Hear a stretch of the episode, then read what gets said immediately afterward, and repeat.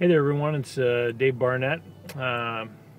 Just killing some time here, so I thought I would take a few moments and tell you a story. This happened last fall, and I got a phone call from, actually initial contact was an email. I got an email from a guy who was looking to borrow some money. He owned a small trucking company. I think he had about 10 trucks on the road or so, and he had some long-term contracts, some of which went back 20 years. So a history of knowing how to operate that type of business. And he was looking for some money because he had some trucks coming back off lease that needed to have some updates and some repairs and some refits and whatnot. And he was looking for some money. He wanted to offer some trucks that he owned as collateral. So At the time, I didn't have $75,000 available. I had made a commitment to a business partner to gather some capital to make an investment that we were planning to do. And so my funds were committed, and I knew that if I was going to do the deal, I would end up having to broker other people's money. And I didn't want to have to do that unless I knew that it was going to be a lucrative deal. So I sent him an email saying what I was going to be looking for as far as documentation, and I told him the terms of the loan. I said for $75,000, it's going to have to be paid back over 2 years. I'm going to have to charge you 19% interest, and I'm going to have to charge you a 5% lender's fee, which means that the loan amount is grossed up 5% from day one. And I said that I was going to have to charge him a broker's fee for doing the work to put the deal together. And I was going to charge him $2,000. So I did the math and gave him the sample payment, and I believe it was close to $3,700 a month.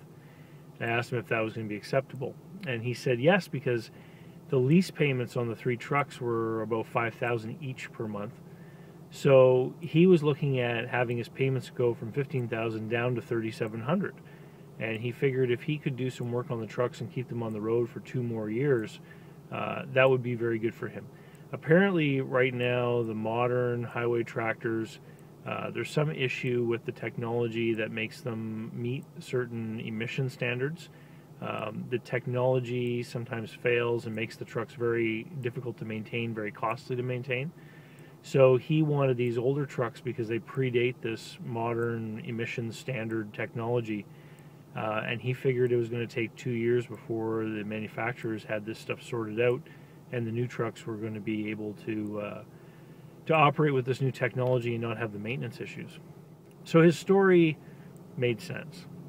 And the reason he was calling me is because he had gone through a personal financial crisis and wasn't a, what we call, a bankable person. He wasn't able to go to the bank.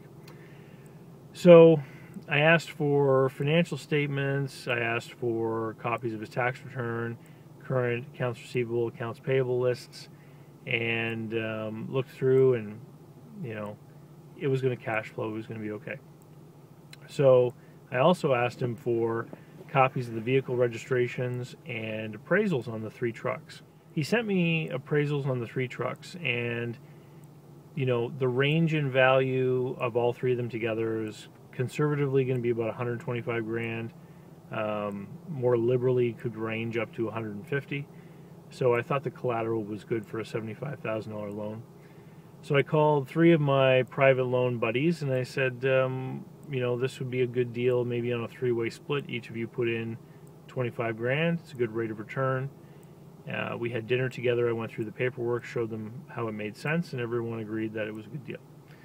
So I got back to him and said, yeah, it looks like I've got commitment from people who are going to finance it. I need the 3 registrations so the lawyer can start to do his paperwork. And he said, yeah, I'll get them to you. So I got the 3 checks from the investors, all made out to the lawyer in trust. We deposited the money into the lawyer's trust account, and I called him again looking for the 3 registrations. And then a week went by, and I emailed them, and I called them, and I wasn't getting any response. And another week went by, and I called them, and I emailed them, and I wasn't getting any response. Finally, I called his accountant, the one who had emailed me the tax return and the financial information, And I said, you know, what's the deal with this? And he said, well, as far as he knew, there was an issue with the titles relating to the lease financing that had been on them before. So what I assumed, because I've run into this before, is that at the end of the leases, the lease company will send documentation to you so that you can get the titles changed from the leasing company's name into your own company. And I guessed that he hadn't done it and misplaced the paperwork and was waiting for something from the leasing company to try to sort this out.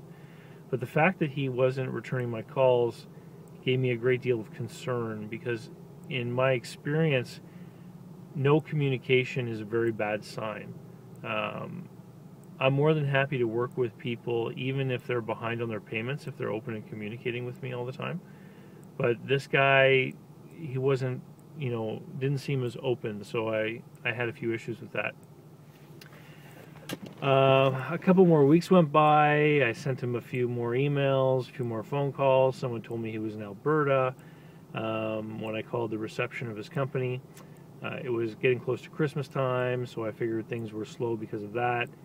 And eventually I said, you know what, I can't do business with someone like this. So I just pulled the plug, called the lawyer, asked him to write the three checks back to the investors for 25 grand apiece. He did so, and I returned the money. About 2 weeks after Christmas, I got another call from the guy.